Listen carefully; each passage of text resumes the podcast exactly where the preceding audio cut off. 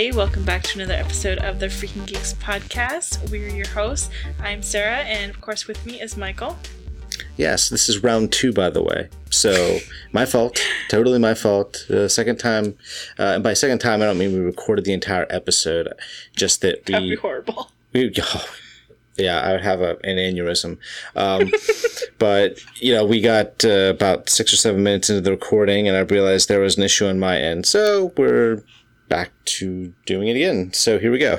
Um, us. yeah, and as you can tell, Raker's not here. Um, and I, I, guess we can quickly go into why he's not here and uh, the difficulties in finding any uh, Miyazaki movie. Uh, so uh, we had planned on doing My Neighbor Totoro, and that uh, was impossible to find. So last night, Sarah said, "You know, let's do Spirit Away." Right? It's his, it's Miyazaki's most uh, celebrated work, and thought, "Great, wonderful, easy to find." Uh, wrong. so I I got up early this morning, and I had a, a dentist appointment. Uh, so I thought, okay, you know what? I'll find Spirited Away. I'll watch it before I have to go to the dentist, and I'll have that done.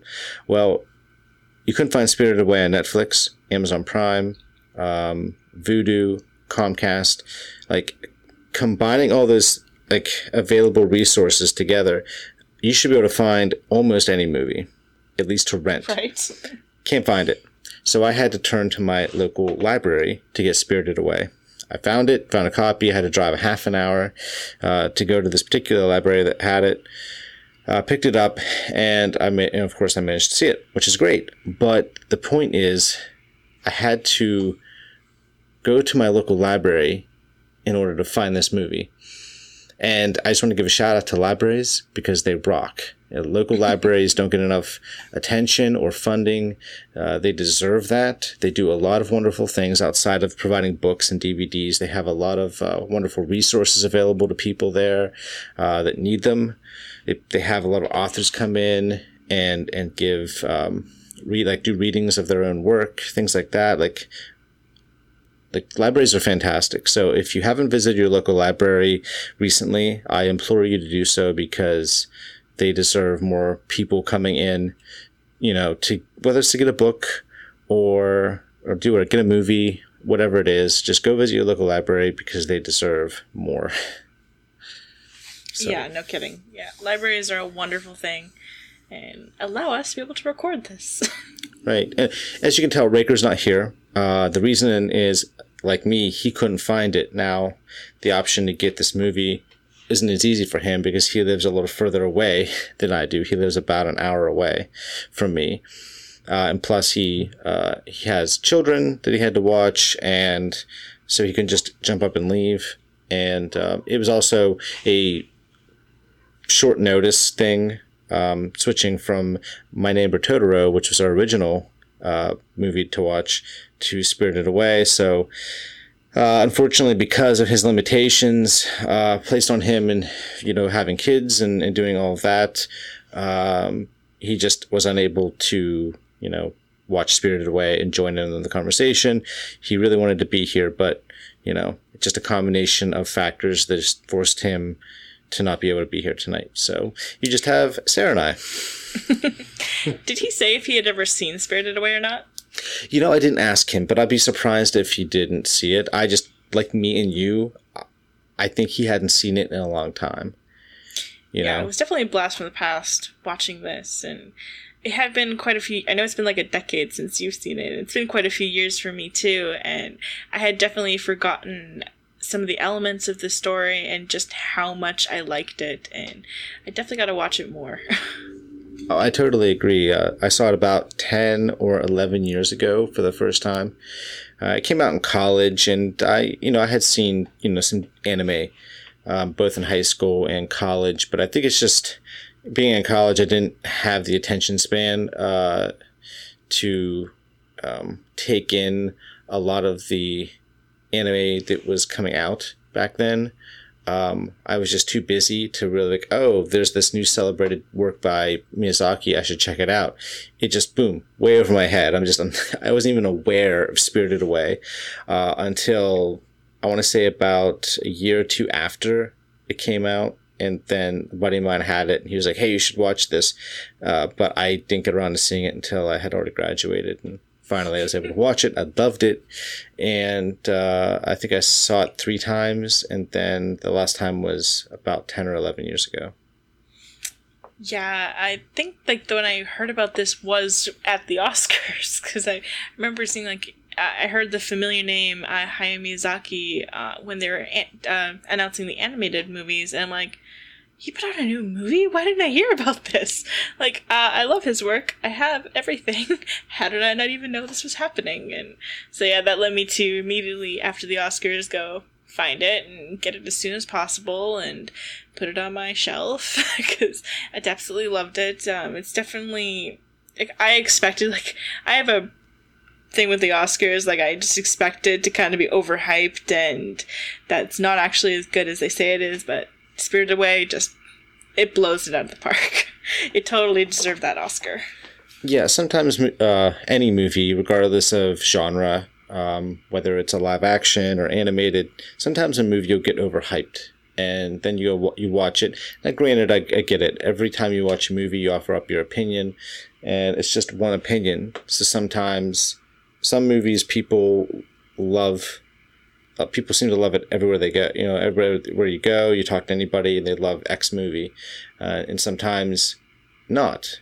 Uh, now, like our opinions may differ, but if you were to go to a crowd of a thousand people and say how good is Spirited Away, because of the sample size, you'll get a much better idea of how this movie is viewed, and and is it really as good as people say it was, or is it kind of like a lot of some people raved about it and then the backlash came and now it's just one of those movies where it's not nearly as good as people thought way back when. Now, when it comes to Spirited Away, I, I think it's as good as when it first came out. I think the Pretty staying timeless. power of this movie is unquestionable. Yeah, I completely agree. It's it's held up like I I was surprised that it came out so long ago because it felt like it hadn't been that long. Like, like 2002 was when I got my hands on it, and I think it came out like 2001. It's hard to believe that that's 15 years ago. that makes me so sad. Like, I feel, I still feel like this is one of his newer works that's been out within the last few years. Time flies. Time does fly. Um, so Sarah, what, what would you say this movie is about in a nutshell? Like, how would you give people a, a like a one paragraph summarization of Spirited Away? Uh, basically, there's this sullen child named Chihiro, and her parents are moving to this smaller Japanese town in the countryside, you know, much to Chihiro's dismay. Um, on the way to their new home, her, her eccentric father decides to make a wrong turn and drives down this patchy one lane in the middle of nowhere wooded path and uh, comes to like a dead end in front of a tunnel and you know parents go and explore, and she's very adamant about staying behind, but you know, you don't want to be left alone in creepy woods. You're going to go with your parents. Uh, and so they go through, and it's an abandoned amusement park um, with its own little town. And her dad has a nose for food, and immediately he can smell it. Somebody's still open, and her parents go and find this restaurant, and the owners aren't around, so they just start eating before paying. And uh, she goes and looks around, and when she's looking around, she comes across this bathhouse and runs into this boy uh, named Haku. And he immediately informs her that she's in danger and she needs to get her parents and get across the river. But she gets to her parents and they're already turned into pigs, which is gotta be the most horrifying thing for a child. Like, she doesn't even even know like that's them. That she thinks somebody just like replaced pigs there and and uh, so basically she gets trapped in the spirit world um, and the main center of the spirit world is this bathhouse that's run by the witch Yubaba, and her intent is keeping all trespassers as captive workers, um, including Chihiro. She takes their name, and that's how she controls them. And so, basically, throughout the story, Chihiro must rely on Haku and learn to rely on herself uh, to save her parents and hope to return to her actual world with them. Basically. yeah, it's a that's a pretty good summarization. You know, um, yeah, I think there's some. I guess before we get into like uh, really breaking down this movie, uh, I guess you know there's some pretty potent you know themes going on in this movie. Uh, like you said, one is. Um, well, there's one thing that I think really stands out with Chihiro, and that is self reliance which I think is something that we see early on she struggles with because her parents are, I guess, I guess they're basically being painted as kind of like yuppies, right? Mm-hmm. I mean, they drive an Audi. Um, you know, Chihiro is is maybe maybe a little spoiled. She's certainly a, a brat in that back seat of the car She's on, a little the ungrateful, whiny, um, complaining a lot. Uh, she just comes across as, as somebody who has a bone to pick with anybody that comes across her path. And so when she goes into this this world and she's forced to to rely on her own, you know, brain, uh, her guts, um, fortitude, um, you know it requires a lot from her and she becomes obviously as we see the story play out a much much stronger person. You know when she first gets there she's you know scared which is totally understandable by the way. I mean i i, I don't care how you know self-reliant you are and all that stuff. I think eh, on first blush anybody would be frightened with the world that they've just encountered. Oh, but oh, yes. at the same time you can see early on like she's constantly needing to rely on other people around her. And that eventually changes when she realizes that she can do things for herself and it's rewarding. So i think you know self-reliance for me is one of the one of the most obvious but yet potent uh, aspects. And in love too loving other people not just loving yourself. Um, that I think is also another important thing. And that love isn't about them taking care of you and doing things for you. You have to be independent of yourself uh, and not rely on them to be able to have a sustainable, you know, love for each other. right, exactly. So, uh, I guess take it away. So, I guess we're going to talk about just a couple scenes that are standout, have connections to the themes, and one of my favorite uh, favorite scenes is at the near the beginning um, when Haku leads her towards the Boiler Man, and immediately that's just kind of eerie in and of itself. She has to go down these horrible stairs that are in the side of a building above like the water and it's just terrifying. And down the creepy boiler room and meet this guy who's got six arms and it's like how can this 10 year old girl not be just scared out of her mind? And but she's persistent and this is the first like time we see her being like really adamant and following someone's words and i love this scene because Kamaji like he's such a an interesting character in and of himself. Very selfless and what do you, I really liked Kamaji. What do you think? Um, yeah. I mean, I I totally agree with what you're saying. You know, she I think you know, early on, you know, she needs other people to to do for her, you know, and whether it's Haku, um, right after she kind of crosses over and he's trying to help her out, or uh, I can't remember the, the girl that she gets stuck with in the bathhouse. Lin. Lin. You know, Lin. And, well, whereas Haku, I think, is one of the things I love about Haku is that he's very understanding. You know, I don't think very. there's really a point in the movie where he gets angry with her. Um, except maybe early on, like on the bridge initially, where he's like, "You got to get out of here, leave, get out of here." But beyond that, like he's always very understanding. Whereas Lin's just like, oh, "God, you know, fine, I'm saddled with this stupid human child," you know. Which I, I which I have a question real quick before we go any further. Do you think that some of these people, like Lin and other humans that are in this place, I mean, they refer to her as a human child. So initially, uh, on first blush, you think that they're not human themselves, right?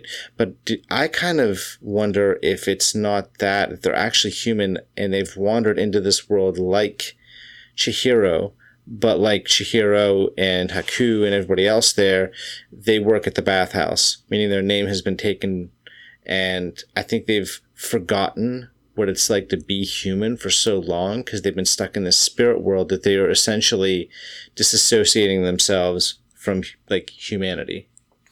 Yeah, basically they've been there so long that they haven't just forgotten their name, they've forgotten everything about being human and their world before this. And this is all they know now, just like Haku, same thing. Um, his world, he's totally forgotten it, his name, everything. And this is all he knows is just being Yubaba's apprentice. Right. So, you know, a lot of people compare this to uh, Alice in Wonderland. You know, uh, like Alice going through um, uh, the Looking Glass, and then you have uh, other comparisons like uh, Lucy in the Chronicles of Narnia when she, you know, she first crawls out of the wardrobe, and boom, you know, look where we're at. Um, so I, I can see some similarities there. Uh, when you do you agree with that or disagree with that? Yeah, it's definitely just one of those moments where it's just you've been pushed into this world and you kind of have to adapt or just completely melt down. Like it's there's no buffer. You're just kind of it's culture shock. Yes, it definitely is a culture shock for her. Um, I mean, it's odd. You know, you're being surrounded by a spirit that's scary for sure you know, when she first she first kind of goes into the spirit world, and she's forced to be there. You know, it's like she has to go up and confront um, Yubaba and ask for a job. Well, first she goes to the boiler room, right? She has to go there first because you know she needs to get some help. Um, Haku says, you know, go down there. You need to to ask. Um, what's his name again? Um, Kamaji. Yeah, Kamaji. So uh, going down there, I love the the little what is it? Uh, the dust sprites. Yeah, dust sprites. Um, which I think are adorable, by the way. I love that they feed on like was it stars or is it is it candy? I guess it's candy. Candy stars. yeah, it's so sweet, and that's um like I think there's quite a bit of few Easter eggs in this, and that's one of them. Um, that was the first time I saw dust sprites in uh, Miyazaki films was in Totoro. Uh, they were a big part of Totoro, and so it's really nice that they show up again because they're adorable as hell.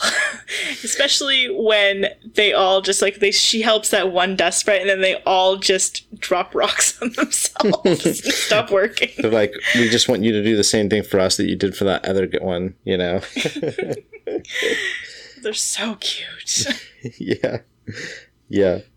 Um, so you know eh. that happens, and then she has to go talk to Yubaba and ask for a job, and you know we see you know Yubaba's not a very kind. Yeah, she's not a very kind person, is she? Oh, she's definitely a witch and to ugly. Say the least. And ugly. Sorry, oh, like, I it's cannot mean, stop it, staring at the curves in her nose. I was gonna say the big wart on her forehead. That yeah. too. it's like I can't stop looking. Um, I know right. it's mean, but it's an animated movie, so I'm not that. You know, I'm not. I don't feel that bad. So her head is like when they have Sen or Sen. Even I'm saying it. Chihiro close to her. Her Chihiro's head is the same size as Yubaba's eyeball. It's just like Jesus. It's like having this old woman magnified. Right. Oh. So uh, we meet the baby, uh, which oh is God, that baby. Oh, that baby. Um, what a scary child! Like, oh, if you leave me, I'm gonna break your arm. right. Okay. sure. Why not? Uh, Thanks. So so we see you know Chihiro, or she gets renamed Sen because Yubaba steals her name, which gives her, you know, the power over Chihiro. And then we see Chihiro kind of learning the ropes. You know, she follows lin and she helps to clean and do all this stuff. And initially, she's very terrible at it. Uh, but she begins to, you know, pick it up. And, you know, within a few days, I feel like she's, you know, doing pretty well. And that's when uh, the stink spirit wanders in. The most disgusting thing ever. It's just walking pile of sludge. Right. Now now we know that uh, Miyazaki is an environmentalist and a lot of his yes. films deal or at least some of his films uh, very specifically deal with, you know, with the environmental aspect. Um, like say Princess Mononoke or, or this movie, of course, uh, and Ponyo, and so Castle in the Sky. Castle in the Sky. Um, so in this movie, it's you know personified in the stink monster. Uh, so this this creature wanders in. You know, Yubaba doesn't want it there. They can't stop it from coming in, though. It's huge and disgusting and smells terribly. Yeah. And so, you know, Chihiro greets it as it comes in and you know manages to lead it to this giant bath it falls into this there's just mud and just sludge and just just nasty stench everywhere and Chihiro who's been given all of these these cards which you know she attaches to a clip and it goes down um, to Kamaji. to Kamaji who then uh, you know puts the you know whatever's on the clip uh, puts the herbs and all that stuff into the water and the water comes shooting down and fills up whatever you know tub there is. And you know apparently she has a a card for like the very best that they have and it cleans the the stink um, monster more, but she realizes that there's like a thorn or something stuck in its side. So Yubaba, along with everybody, they kind of attach a rope to it and they yank this thing out. And as they're pulling it out, it's a bicycle. Attached to the bicycle is all of this stuff. I mean, it is just a never ending pile of garbage. Exactly. It's just disgusting. And um, she falls into the bath uh, while this is happening, and um, she gets pulled into, I guess, like the water vortex, and uh, this um, spirit gives her, thanks her, and gives her this medicine ball mm-hmm. as a reward for helping him, and then he leaves, and he's leaving all the garbage behind. Right, and he's so much lighter and freer, and you know, obviously this is where you know his environmental messages and the reason it, that, that it's an environmental message is this this spirit is probably a, a water spirit um, that probably resides in a river or one of the waterways and probably has had all this junk that we're now seeing you know lay everywhere has all been thrown into the water for however how how long and so it's like he has accumulated as the spirit of whatever river he's been you know, in.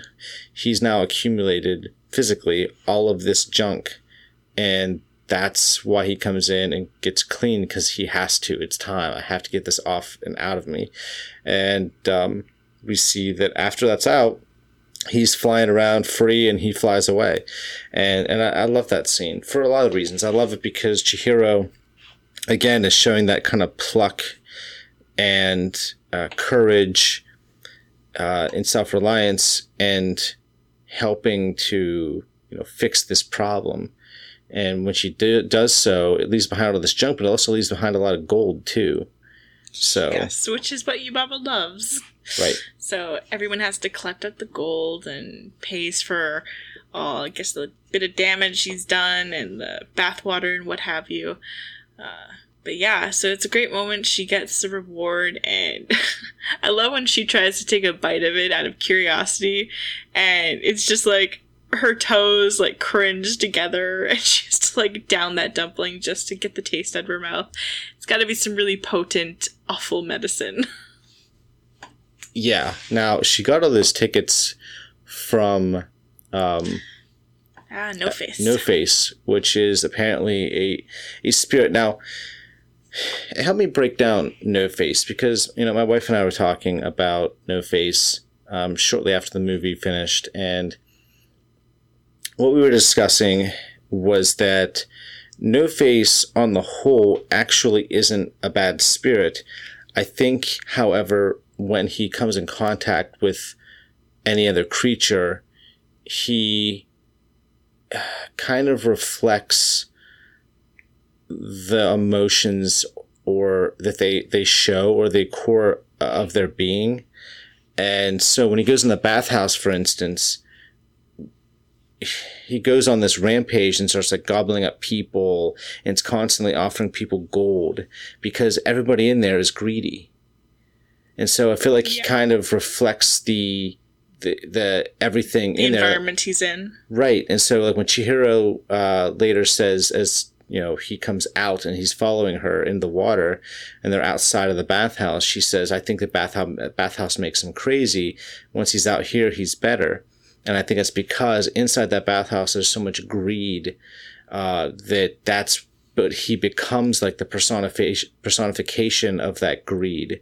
And, and so once he just I mean I, I can't say it any other way. He vomits out all of that greed and oh. also the the creatures, the people that he's swallowed. He returns to his normal self. I think he's just a lonely spirit who wants a friend.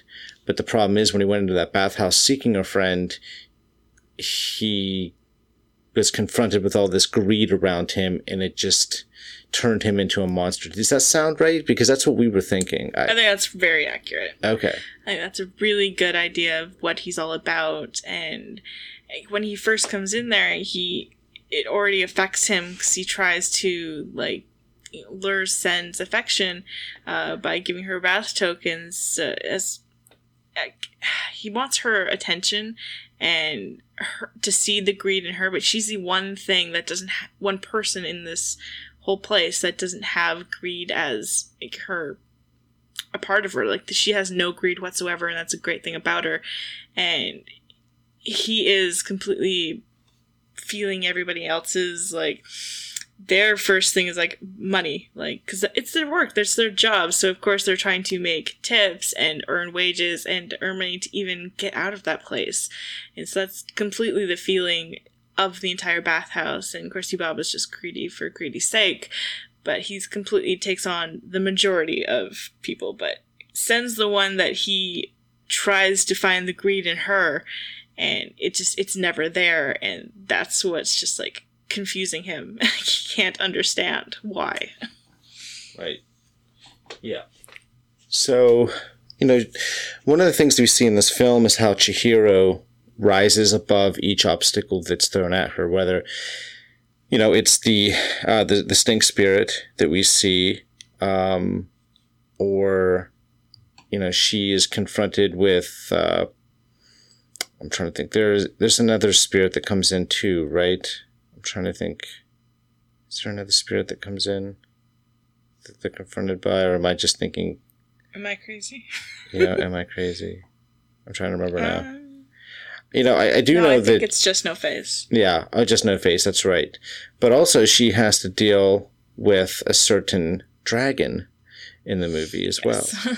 so yeah. So the other dragon of this movie, other than the water spirit, is Haku. like he brings her to see her parents, and when he leaves her, she kind of turns back and just sees this dragon flying up in the air, and like, oh, okay, so Haku's a dragon. Okay, that's normal for this world, I guess, and just kind of brushes it off. But um, before all the chaos ensued with No Face, um, she is out on the porch, I guess, and Haku is returning, and he's being attacked by what look like birds, and he's just a mess, a bloody, bloody mess. And she opens the door for him and he flies into her room and she closes it to keep like the papers out and he's just this awful bloodied wreck and he's just very aggressive and doesn't really know what's going on i don't think he's even really conscious of what's happening in that moment he can just kind of hear her voice and that's all he's going by but yeah, so he doesn't stay there. He flies. He goes up to Yubaba because he thinks Yubaba can help him. I'm sure, because um, he's been on her errands, and so Chihiro goes off to find him, and when she finds him, Yubaba is just basically writing him off and trying to push him down a well into, I guess, dead spirits are at the bottom of it. Is that what you took? Like, I guess they're just like monsters or dead spirits at the bottom. Maybe. Uh, just creepy. Possibly. I, I'm not really sure. I mean, obviously they they eventually fall, you know, down to uh, down below. Um, but I, am not entirely sure on that myself, to be honest with you. But that might be Yubaba is so evil that she's a pit of like evil spirits. Just handy for when she needs it. Like that's so messed up. But uh, Haku, I guess, regains consciousness for a minute as he's falling and goes through uh, a vent and which leads down to Kamaji, and he breaks into there and just becomes you know, wrecks the place. and um, we he coughs up this black goo thing. Oh, sorry. Um, Sen gives her medicine, the what she has left of it, to him, uh, or part part of it, and she has to hold his mouth shut to make him eat it because I guess this is the most vile thing on the planet. Um, but it helps him. It gets him to you know turn back into his human form, calm down. But he coughs up black stuff. and it's like this black worm that she squishes with her foot. And one of the most hilarious scenes in this movie is she's got the baby that's now a mouse and the bird fly with him. And they're reenacting it for all the dust sprites. it's just the cutest thing I've ever seen in my life. They all just like cheer when she, when the mouse steps on it. oh, I love it. It's so cute. Yeah, that baby's way better as a mouse. Well, for us, all much cuter for one, but uh, but also yeah. just happier. Like it's that thing, and I love how. Would you call that was that like a, a mini Yubaba before it turned into whatever it is? Because that's what it seemed like to me.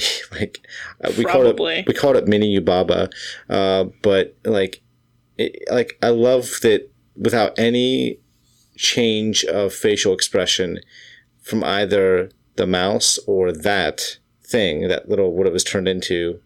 Um, like it just picks it up and carries it and sets it down everywhere it goes. like it's just yep. this funny bit of comedy that requires no dialogue. Yeah, it's so wonderful. Yeah, I guess that Yubaba, that mini Yubaba thing is just like kind of like um Odin with his crows kind of deal. It's an extension of I guess himself or, or helper for mm-hmm. Yubaba. I guess that's kind of what I take from it.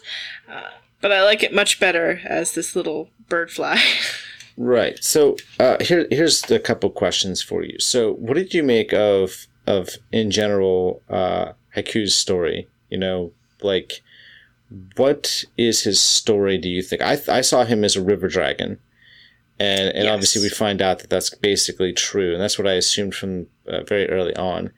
Uh, and so he's a, river dragon, and uh, he's been doing Yubaba's bidding, which generally means going and stealing stuff. In this in this instance, he steals the golden seal from her sister, her twin sister, by the way, and Zeniba. Zeniba, and um, so Zeniba comes like is attacking IQ with all those paper birds essentially, and you know in that scene before he, they fall into that shaft, she seems just as bad, if not worse, than her sister, right?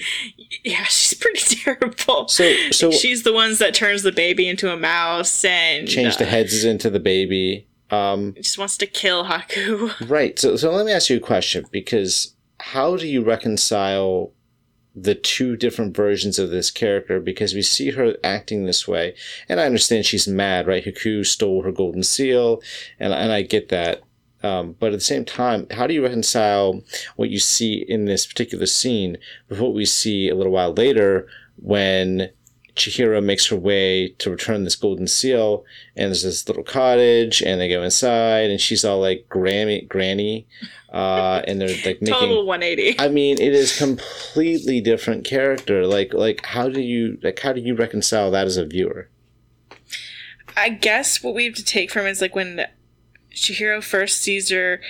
I think the way she views Chihiro is somebody who has maybe a crush on Haku or thinks he's a good person, but that she's being naive, and so she's kind of written her off and just and Haku stole from her, so she doesn't know him probably, doesn't know the kind of person he is, probably just thinks he's a little thief and why why would I want to deal with a thief? Just kill him, it's one less problem I have. And I guess but the attitude changes when Chihiro shows up and she can see that she did all of this to save Haku and that the seal on her uh, stamp is broken and it can only be broken by love. So she can see that Chihiro is not naive, that this is coming from love and from a good place and that she's actually a good person and that Haku is a good person too because I mean somebody loves him so he's got to have something good in him. And I think that's why the demeanor changes. What do you think? Yeah, I guess I can buy that. We were just a little confused, and I'm sure when I first saw this years ago, or even subsequent times, I don't know that I'd ever put it together, um, because I was just like, okay, wait, how is this? No. Does she have a third sister? right. Like it didn't. It felt so weird to me. Um, but I, I understand what you're saying, and I, I guess I can buy that. Um, you know, so so yeah, so this golden seal is spit up by Haku. She kills this little slug thing, which ends up being the thing that caused Yubaba to be able to control uh, Haku. So that's a good thing. Um, and we see yes. that actually, you know, because he can basically talk to her how he wants later and with no ill effects um, to Yubaba. And uh, so then Chihiro takes this back to her sister, and she's all like, Granny, and we're gonna make you, we're gonna make a, we're gonna knit a sweater or something, or I don't know, uh, which is a hairband, um, and uh, No Face has, you know, of course, joined Chihiro, and so mm-hmm. he's apparently having a good time. Uh, and then when uh, comes and you know, to take them away, uh, No Face stays with with um, Granny. With Granny. So, uh, you know, I think it played out just like we thought. He just wants a friend. That's all. Yeah, somebody who doesn't have a negative personality per se, but is on the whole a decent person. I think one of the main things about this movie is that every single character has good and bad. No one is black and white. There's com- complexities to each character, and no one is just pure goodness. Everyone's got some darkness in them. And I think that's kind of the same thing with, with No Face. Like, he can, he wants to be good, but yeah, there's his ability to be dark is there as well. And I think that Granny is also the same way. Just, you know, she, don't fuck with her. and she's a good person. Just don't get on her bad side and everything's going to be peachy. yeah. I, I think, um,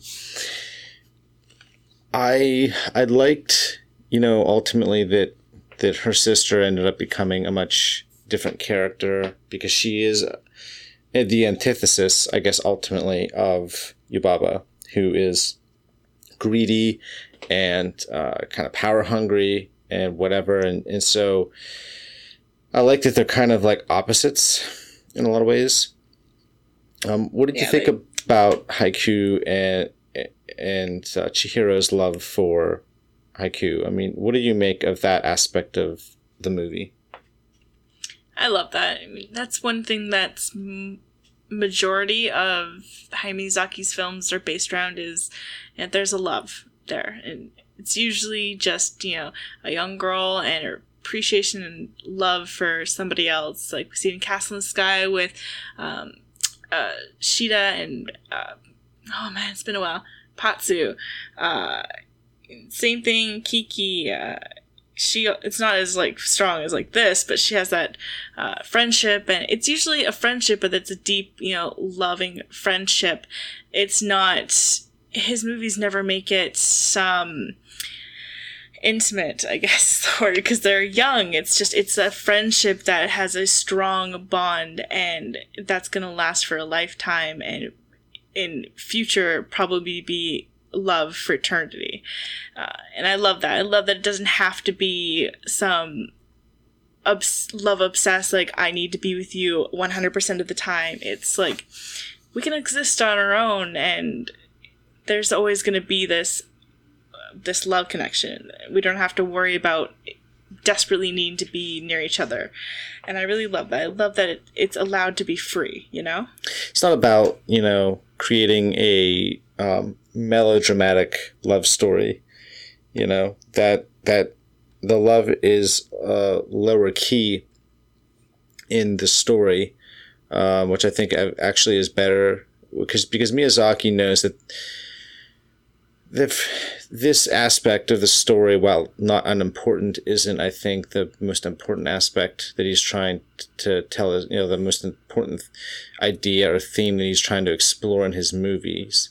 Uh, because the moment you start putting like this super like melodramatic love story in there, it, it's such a cliched storyline that you have to be really careful with how you tell stories with that in it. And if you don't do it in just the right way, it comes off as hackneyed and, and just cliche ridden within the story. And I, I think I see why he takes that love story. A, like you said, is because these girls are often younger. So, like, it makes no sense, I think, to have Chihiro be in love. Yeah. You know, with him. There has to be an innocence to it. Right. An innocent love, especially at that age, is you're my friend. I really like you. That's it. you know? Yeah. And it doesn't need to be deeper than that. It's a very innocent, exactly. pure uh, love that isn't hasn't been uh, changed or sullied or perverted in some way. Um, you know, through I guess just the, the hormones and, and everything that comes with becoming a a teenager and then obviously onto being an adult uh, when things change. So yeah. And as the two of them, he gives her a ride back. She gets to fly with the dragon. Um, she finally remembers why she knows Haku. And um, basically, he when they first met, he also he says, "I've known you for a very long time," and he can remember her name. And he's just he believes that he's known her his whole life and but doesn't know from where and just has no memory of it and attributes it to being at this place that he have, can't remember. Uh, but she finally remembers. She, uh, when she was younger, she had fallen into a river, and the current had pushed her up back to shore and saved her. But she has a glimpse recollection of being carried by Haku himself, the dragon. And it all comes back to it, and she says the name Kohaku River, and just it was in that moment Haku realized that was his name. He remembers who he was, and I don't know about you, but I'm like, that's the bad time to remember your name because he turns back into his normal human self, and they start falling. Um, but it was it's a beautiful scene because he's just he's teary-eyed. He remembers who he is, remembers who she is, and it's a beautiful scene. I love that. It's one of my favorite scenes. Yeah, I totally agree. Um, like you said, bad timing. You know, it's a good thing he can stop them as they right before they're ready right. to hit you know hit the uh, the water. Uh, because all of a sudden they just slows down and then oh we're, we're fine i'd be like yelling and screaming and saying are we gonna die are we gonna die i certainly wouldn't be calm about it. Um, yeah. But. And uh, that little bit of story too um, about her falling into the river. Um, uh, that's also a pull from Totoro, uh, connection to it, because in the story, the young girl in the story, um, there's a part in the story where she she's they can't find her and they find like her shoe in a river and think that maybe she drowned but not, not the case. But uh it's totally a call to that and i think that's great like maybe like their stories interconnect and i kind of love that when movies do that and they have like massive different movies that all kind of intertwine i love that yeah so uh when they get back there you know it's like you have this last thing that Chihiro has to do in order to escape with her parents. And I love how Bo Baba sucks. yeah, and I love how Bo, her her, her son, um, by the way, you know he changes back into from a mouse to her son, and he's now. He, first of all, he can walk when he couldn't walk before, or I think it's not that he couldn't walk. I think he was too lazy to walk. Yeah, he just chose not to. He chose not to. Care and uh, there's some stuff I want to uh, talk theme wise. I want to talk about here after we're done uh, with this. But uh, so he's like telling her if you if you you know don't let her go, I'll be I won't like you anymore. Uh, you know, so he's standing up to his mother. Uh, but Chihiro says, you know what? No, no, no. I'll I'll do this. I'll I'll take your challenge. And so she has to pick her her parents out of all of these pigs and that's when she says they're none of them because she doesn't recognize any of them. And that's all she needs. She got it right. So she's free. And so Haku ends up taking her back to where her parents are because they have been turned back from pigs to, to people, but they're waiting for her outside of the the, the theme park the or whatever it is, and uh, they're like trying to find her. So they get there, and she gets back, and she tells Haku goodbye, finds her parents, and when they get back to their car, like, okay, how much time do you think has been has have they missed? Because it's dusty inside. Like, I gotta say, it's probably been at least, I believe, a couple of weeks. Yeah, I was gonna say two weeks, probably at least. So what does that mean about the moving kind of people? Like, isn't right? there like a job waiting for them or something where people are like, yeah, we still have search parties, you know? it seems kind of never showed right. It seems kind of weird. Like, uh, I kind of want to know the after story to that when they get there and they're like, uh, "What's going on?" We've like, been missing for two weeks. For how did that weeks. happen? Like, how are they going to explain right? that? I mean, it's unimportant ultimately, but I thought that's a kind of a funny thing. Like, I thought it was going to be one of those situations before I saw the ending, and when they get, you know, got back to their car, I thought it was going to be one of those things where you know, in Chihiro's world, in the spirit world, you know, a two weeks pass, but in the real world, only a few hours or something. But obviously, it doesn't work that way, at least here. And, you know, as much time passed for Chihiro passed for for them ultimately. Yeah, exactly. Yeah, that's basically the end of this. That she goes back with her parents and goes back to their world and basically they just kind of understand that she and Haku will meet again some point when he's finished up in the spirit world and comes to find her. But until then, she just gotta live her life and you know, focus on herself and developing who she is. And I love that. Right. So, so that doesn't have to be like I need to be with you right now. Right. And so one of the things, the last line of dialogue we hear, I believe, is they say, you know, a new school and you know, new new house something like it is is is it could be a little scary, right? And Chihiro says, "I think I can handle it."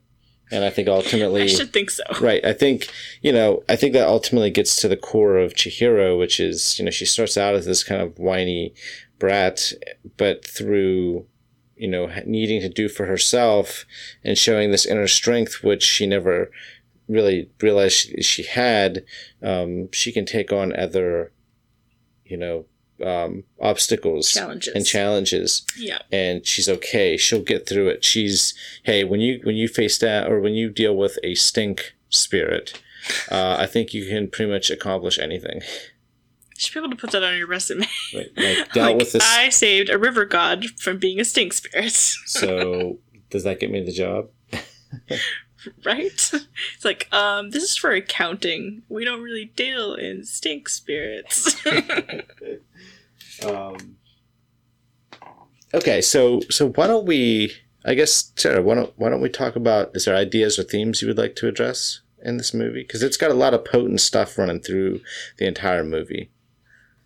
Yeah, we definitely talked about a few themes, just that um, it's about learning to rely on yourself and develop who you really are and learn to stand on your own two feet and what happens when your your safety nets are taken away.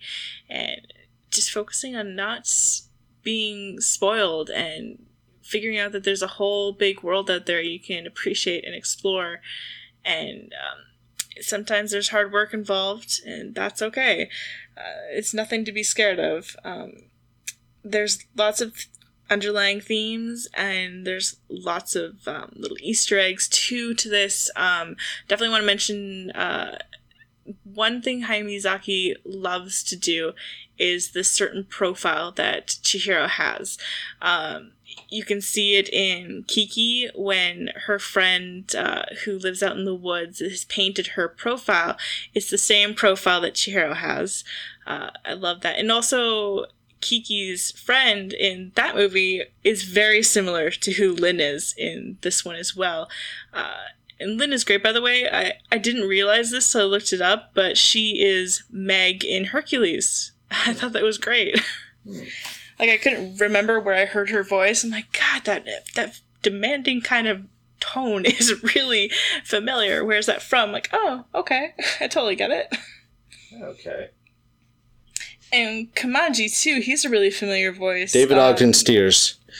Yeah, he, I knew you would know who that is. Well, he uh, he's famous for Mash. He played, uh, yeah, he played on Mash for I think it was something like six years, something like that. Um, yeah. So yeah, he he's definitely well known, especially if you've watched Mash, you'll know exactly who he is. So, um, yeah. So there's a lot of stuff kind of running through this movie, and like you said, you were mentioning uh, some things here. You know, one of the themes I think is uh, adulthood. You know, yes, Chihiro is only 10 years old, but growing up is not just one day you're a child, one day you're an adult. It's a process. Takes it's what teenage it's being a teenager is all about. It's really just a process and often painful, terrible process, but it is a process uh, from which you go from a child um, who is worried about nothing but child things to an adult who has responsibilities, uh, who thinks in shades of gray as opposed to the stark um, black and white uh, that we see most children in their thinking and decision making. Um, but you know, in the in the world of adults, you have to work.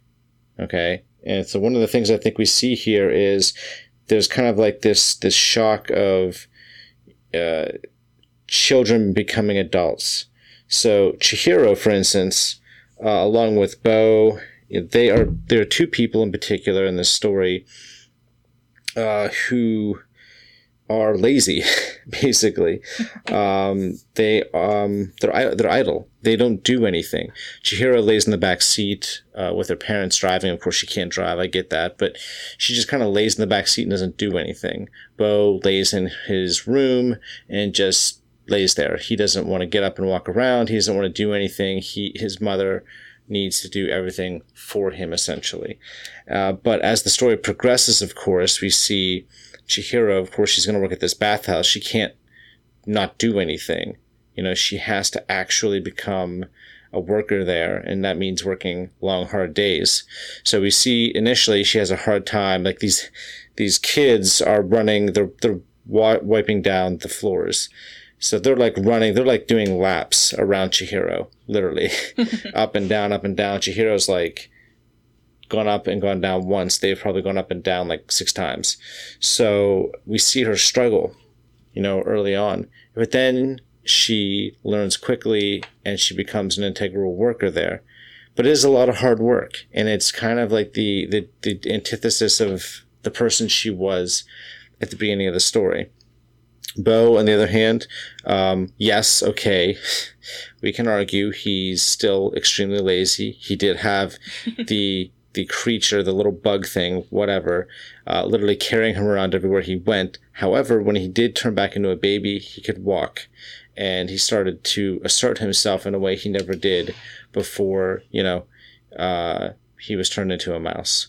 So, you know, we we see these two characters who are growing up before our eyes, and so that's why I think that you know, entering adulthood um, in the world of of what it means to to work for things you want and just work as a responsibility. Eh, that's just part of your transition into, I think, adulthood. Yeah, I completely agree. Definitely a big theme there. Um, I'm curious who the father of that baby is, though. I you know? I don't even want to know. And how did she even give birth to that kid? Again, I don't want to know. I I don't know who would have a child with Yubaba. Um, but, you know, I, I would be reluctant, and that's the easiest way I can say that. Um, I would, I would, I would. That's so polite. I would hang myself. Uh, that's a little less polite. yeah, I would hang myself before having a child with impregnating that thing, whatever. Yeah. So, uh, um, you know, I also wanted to bring up greed. I think as uh, an important. Uh, well, I, would say I guess it's more like a motif here. Um, but you know, we, we see the people working in the in the house here, the bathhouse, and we've we've already mentioned that they're kind of greedy people, right? So, uh, Chihiro at the beginning of the, of the of the film just wants you know her parents' attention. She's constantly complaining. Um, she wants to move back home. Um, and of course, her parents are kind of greedy too in their own way because they just scruffed down all this food despite having not paid for it. Although, yes, I do get it. They were going to pay. Um, and it turns them literally into pigs. The personification of just greediness, you know. Um, There's no patience there. They figure they have money, they can buy whatever they want and take whatever they want. And it's not a good trait to have. Right. So in the bathhouse, all the people that work there are greedy. I mean, they want gold, they want coins, they want tips for the work that they do. Um, and in that kind of atmosphere, I understand, you know, especially when Yubaba is the most greedy of them all, but to, it kind of trickles down. Uh, you know, but you have Chihiro who kind of is in the face of all that greed. Like she doesn't want any of this. So when she's offered the, for instance, the cards, the bath cards, from No Face. She doesn't want to take them. She's like, but you know, he kind of just drops them uh, when he offers her all these. So distraught. right when she offers all when he offers all that gold to her, she refuses. She doesn't want it.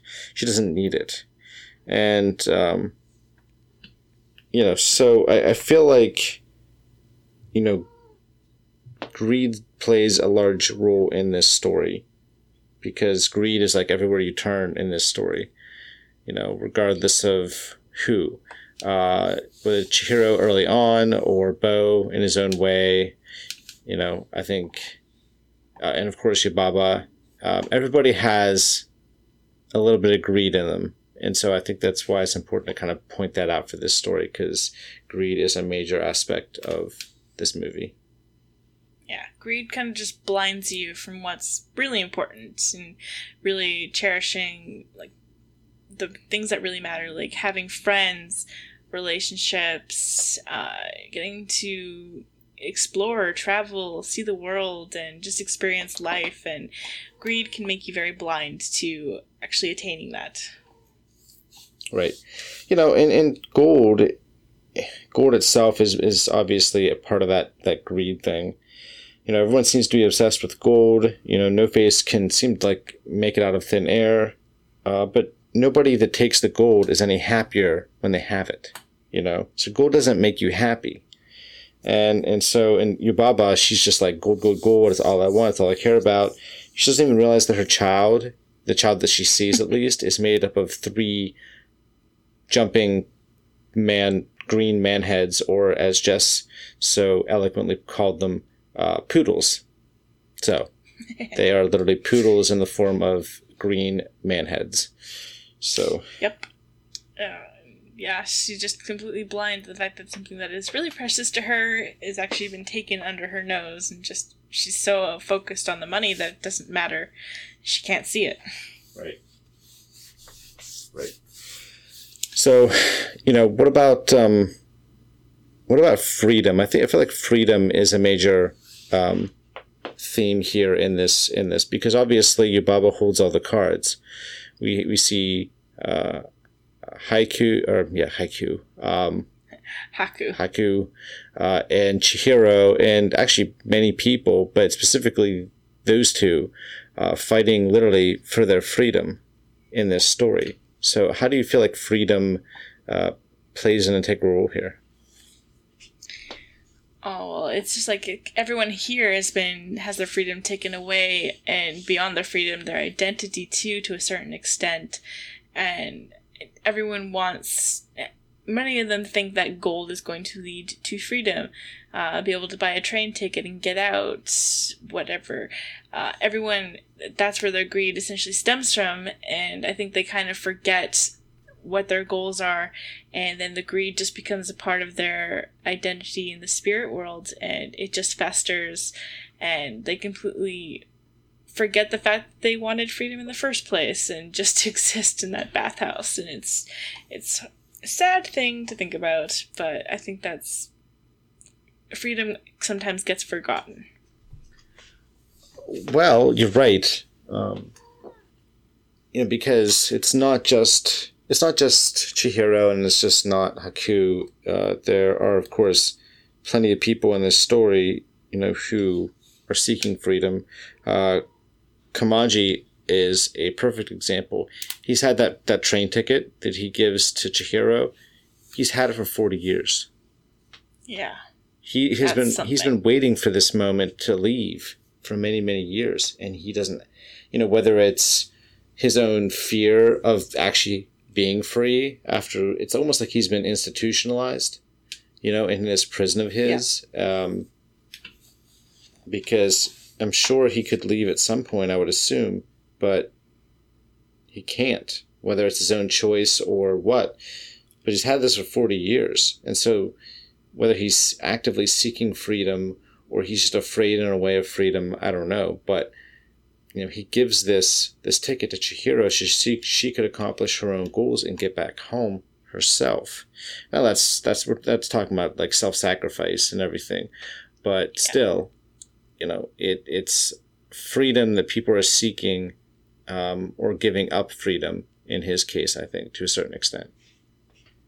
Yeah, yeah, I think that's a great example of Kamaji. Um, you got to wonder, like he gave them up I think he loves Chihiro as well, like as somebody can appreciate a child um, and who they have become, and just I think he likes her as a person and wants to see her succeed and have the life that he doesn't have and get to leave and be free because she has it in her grasps where he might not actually remember his real name or his identity and he's been struggling with that for god knows how long. And if he can't remember that how is he going to leave in the first place? So why use the train tickets if you don't know how far you're even going to get or where you want to go?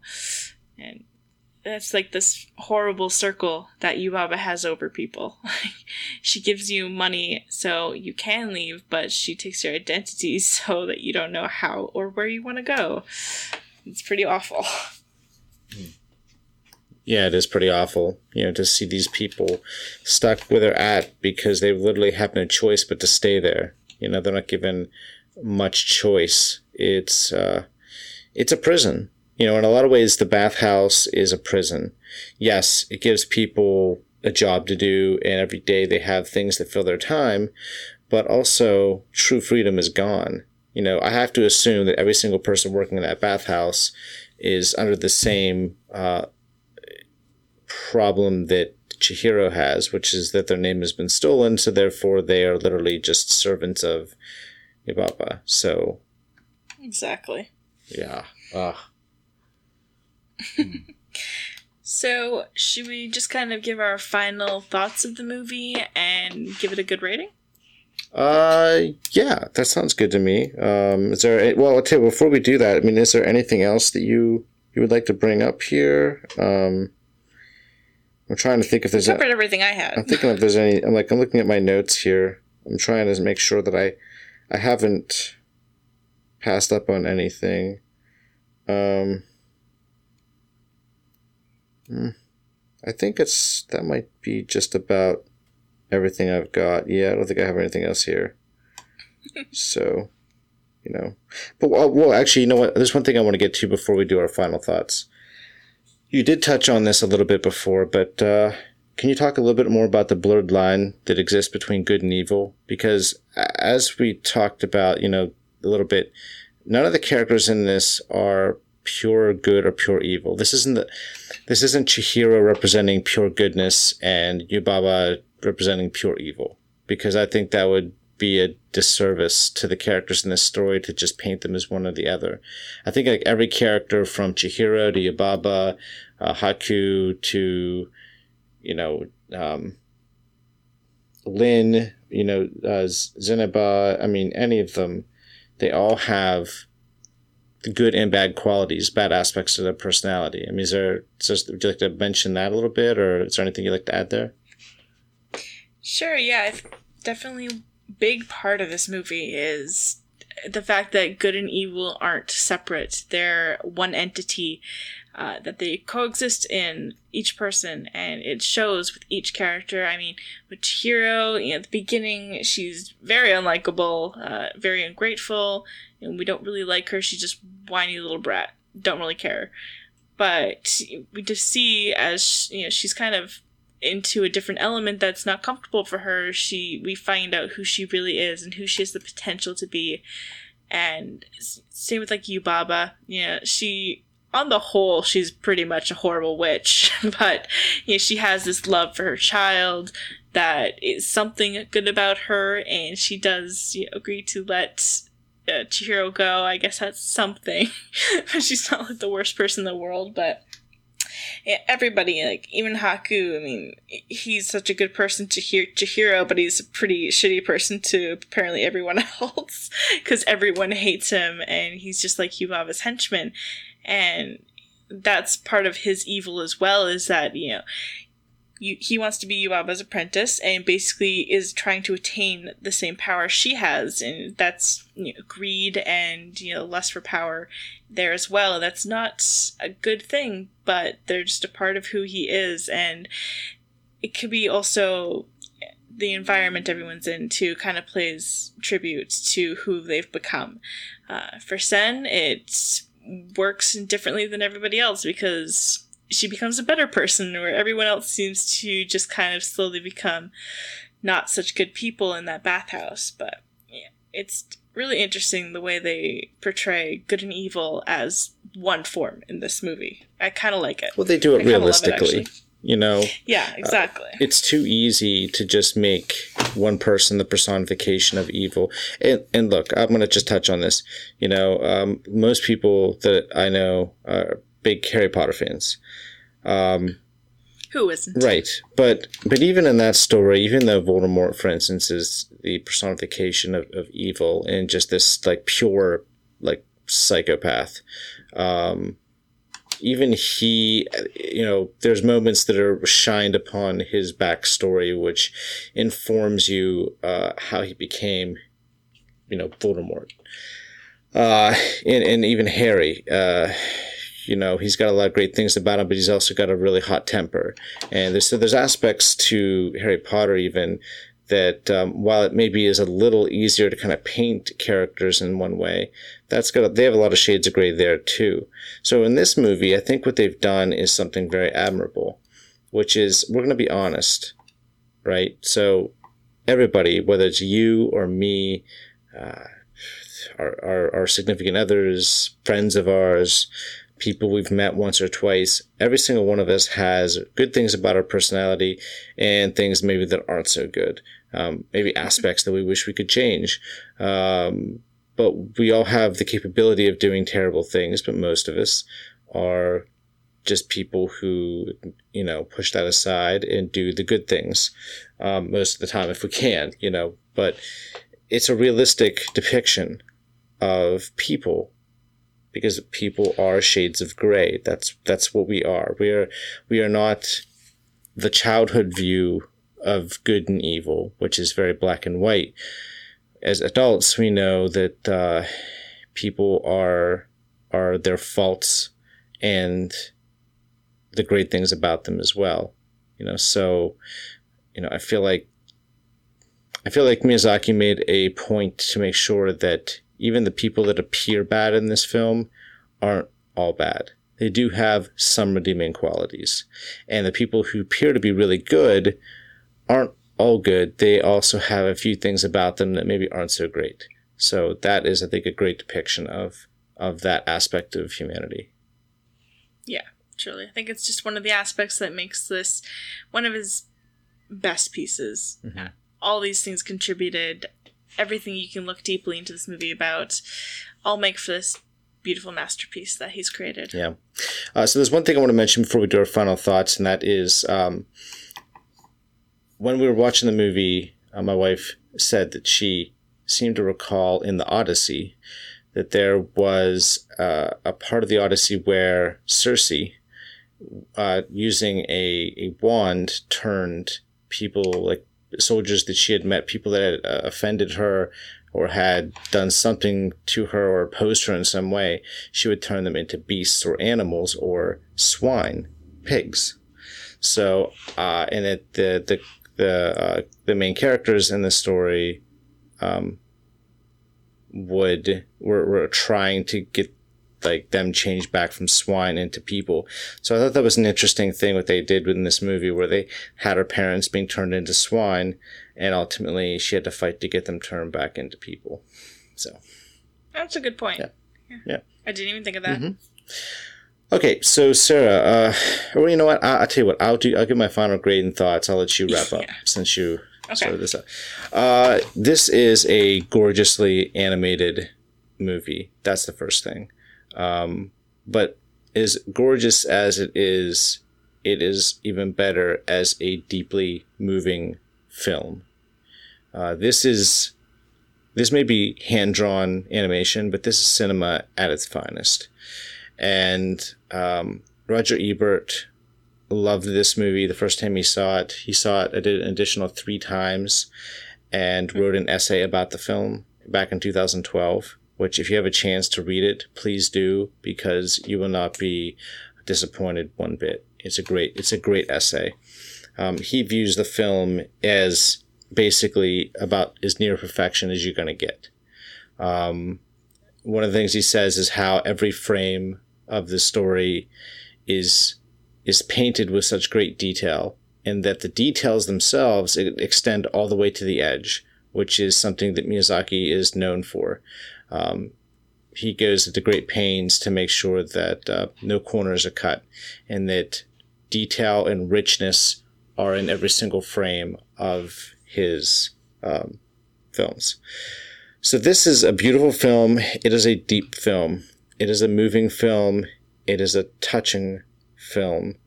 Um, there's a, a quote out there that uh, Disney movies touch the heart, but uh, Studio Ghibli movies touch the soul.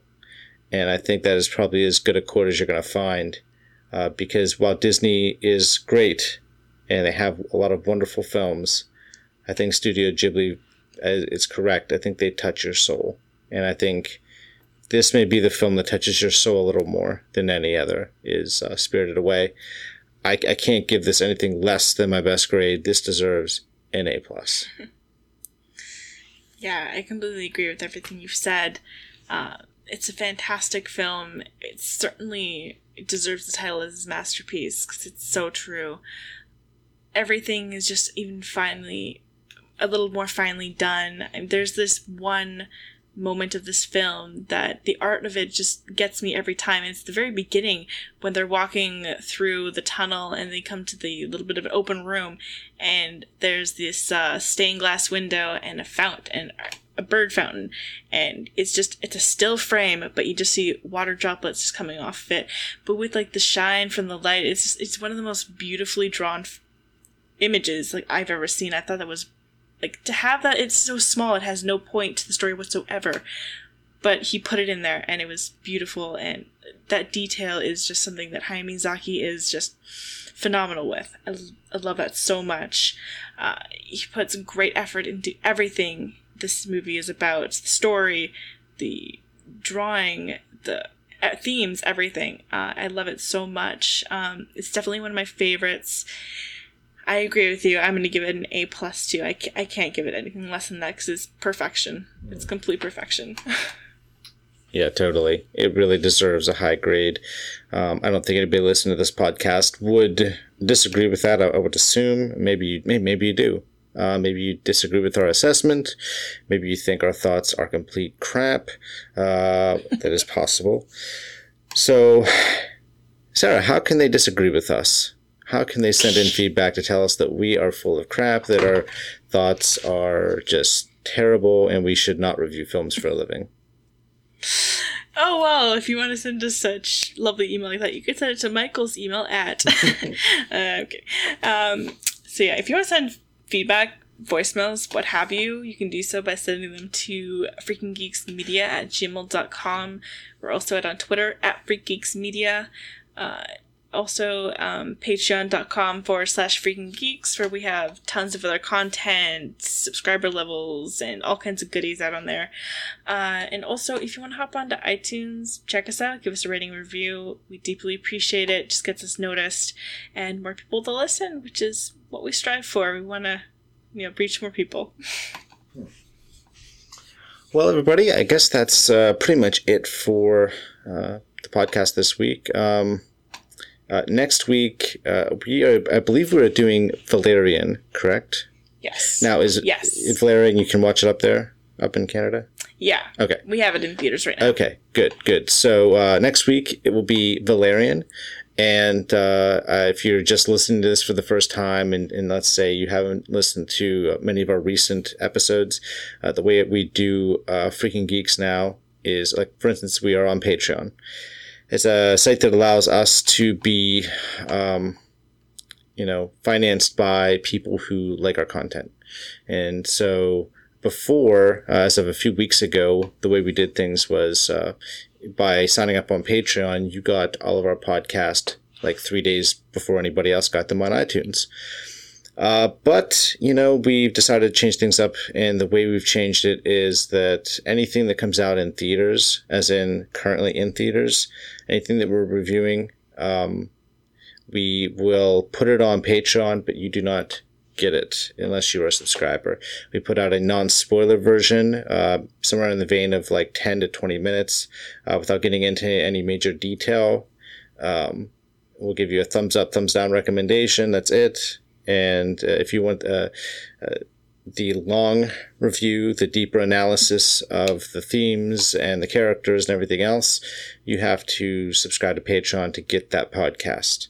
So that's, of course, just another reason uh, among many to go to patreon.com forward slash freaking geeks, check out our content, and for as little as a dollar, you can subscribe to our content. So and be entered in for loot box giveaways yep. and all kinds of goodies. Yep, we have lots of great stuff. Um, I'm also going to officially announce now that at the end of the year, there will be a uh, Freaking Geeks uh, loot box or a, a loot crate, or what do you want to call it? It's something that uh, I'm putting together myself. There will be over a $100 worth of goods in that loot box.